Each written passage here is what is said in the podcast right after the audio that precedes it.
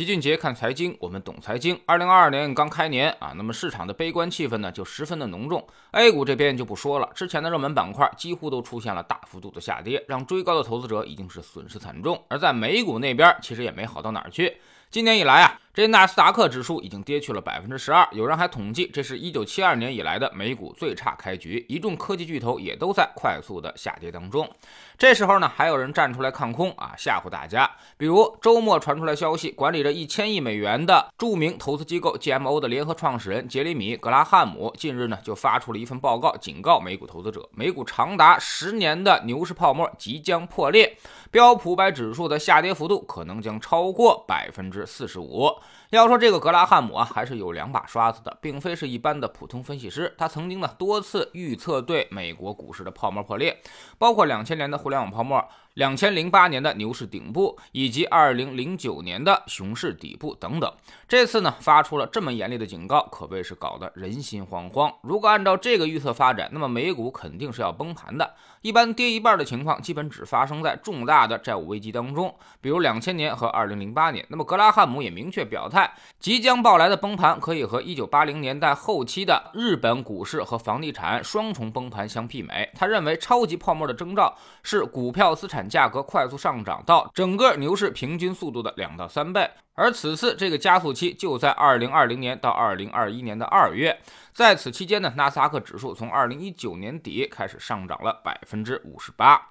他认为啊，目前美股市场正处于牛市的吸血鬼阶段，在这个阶段呢，你会把自己拥有的一切都投入其中。虽然外界用新冠疫情来刺激它，用结束 QE 和利率冲击来射击它。用让人意想不到的高企通胀来伤害它，但它呢都没有像之前一样受到影响，而是继续的飞翔。当然，格拉汉姆最后还说，造成这一切后果的罪魁祸首就是美联储的政策，他们无限制的发钱，刺激了市场的泡沫发生。听到这里，你是不是已经吓得有点肝颤了呢？啊，那么接下来老齐就说说我的理解。首先，熟悉我们的朋友都知道啊，老齐一贯是不看好美股的，甚至让大家一切美股资产暂时都不要投。我也觉得美国股市不可能一直这么涨下去，这并不科学。未来发生大的调整，甚至是十年不涨，都是十分有可能的。其实，在历史上，美国股市呢经常是这么搞。二九年之前是十几年暴涨，二九年之后是二十年不涨。五零年代之后呢，又开始了一波牛市，一直涨到了六五年之后，六五年到八二年，整个指数一点都没涨。好。八二年到两千年又暴涨了十八年，两千年到二零零九年也一直是横盘，二零零九年到二零二二年又涨了十几年。所以美国股市这个历史走势就告诉我们，它都是间歇性的行情，之前涨得太多之后啊，后面就很容易很长时间都不涨了。所以现在美国股市的预期收益率其实是很低很低的。其次呢，就是美股会不会崩盘呢？像格拉汉姆说的那样，暴跌一半，老齐认为倒也不至于。纵观历史啊，美国股市崩盘都是因为超级繁荣、不断加杠杆所导致的。比如二九年、七二年、两千年和二零零八年，一定都是金融衍生品加大了杠杆。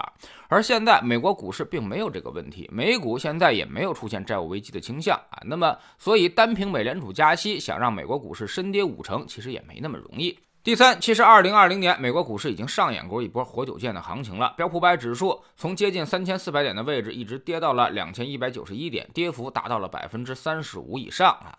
这其实呢，已经算是一场股灾了。连续三年上演两次股灾的可能性其实并不是很大，而且除非今年有比二零二零年新冠疫情爆发更大的黑天鹅事件，但这个可能性呢，也是极小的。第四呢，美国股市现在两极分化也比较严重，带动指数的都是那几家科技巨头，而他们增长依旧很快，估值也不太高。比如苹果估值呢，依旧还不到三十倍市盈率，微软也就三十出头，比较夸张的也就特斯拉这一块。所以几个科技巨头啊，只要扛住了，而且业绩稳定的话，那么美国股市暴跌一半的可能性其实就很小了。所以老齐觉得格拉汉姆的言论呢是有点危言耸听了。我也认为美国股市应该调整一下，但今年很可能是缓慢的、温和的调整，幅度也不会太大，至少不应该超过二零二零年的那个调整幅度。也就是说，在百分之三十以内就算是正常的调整消化了。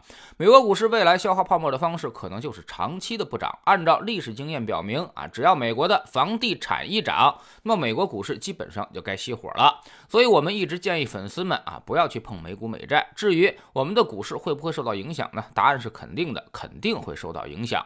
但是我们的股市呢，只会体现在波动上。也就是说啊，从一楼跳下去和五楼跳下去，你摔地的姿势都是一样的，全都会惨叫一声。所不同的是，一楼跳下去揉揉腿，站起来就能继续跑了；而五楼跳下来，可能就会摔断腿，需要休养上一段时间。所以周期不同，估值不同。美国股市呢，对我们会产生影响，但也只限于心理上的影响。现在其实大家都已经应该能够体会到，中概股都已经不怎么跟着美国股市跌了。所以只要自己做到不碰美股，就没啥好担心的。美元加息、美股调整，未必对我们来说是个坏消息。比如二零一四年到二零一五年就是这样的情况之下，我们反而涨出了一波牛市。在知识星球秦杰的粉丝群里面，我们给的几个组合开年的回撤幅度都只有百分之一点五到百分之二之间，远比市场平均回撤要小得多得多。这也是很多人都能够接受的幅度范围。所以扛揍和防守不是一样的，不做任何的保护，谁也扛不住揍。真跌下去一半，那巴菲特也得慌得一逼。所以别挑战人性，人性从来经不住挑战。把防守做好，你就会发现真的是越跌越兴奋。好多东西未来的预期收益率已经是越来越高，已经到了遍地是黄金的地步。我们总说投资没风险，没文化才有风险。学点投资的真本事，从下载知识星球找齐俊杰的粉丝群开始。我们这里每个交易日都有投资的课程，帮你把书本的知识应用于实践当中。新进来的朋友可以先看《星球置顶三》，我们之前讲过的重要内容和几个风险低但收益很高的资产配置方案都在这里面。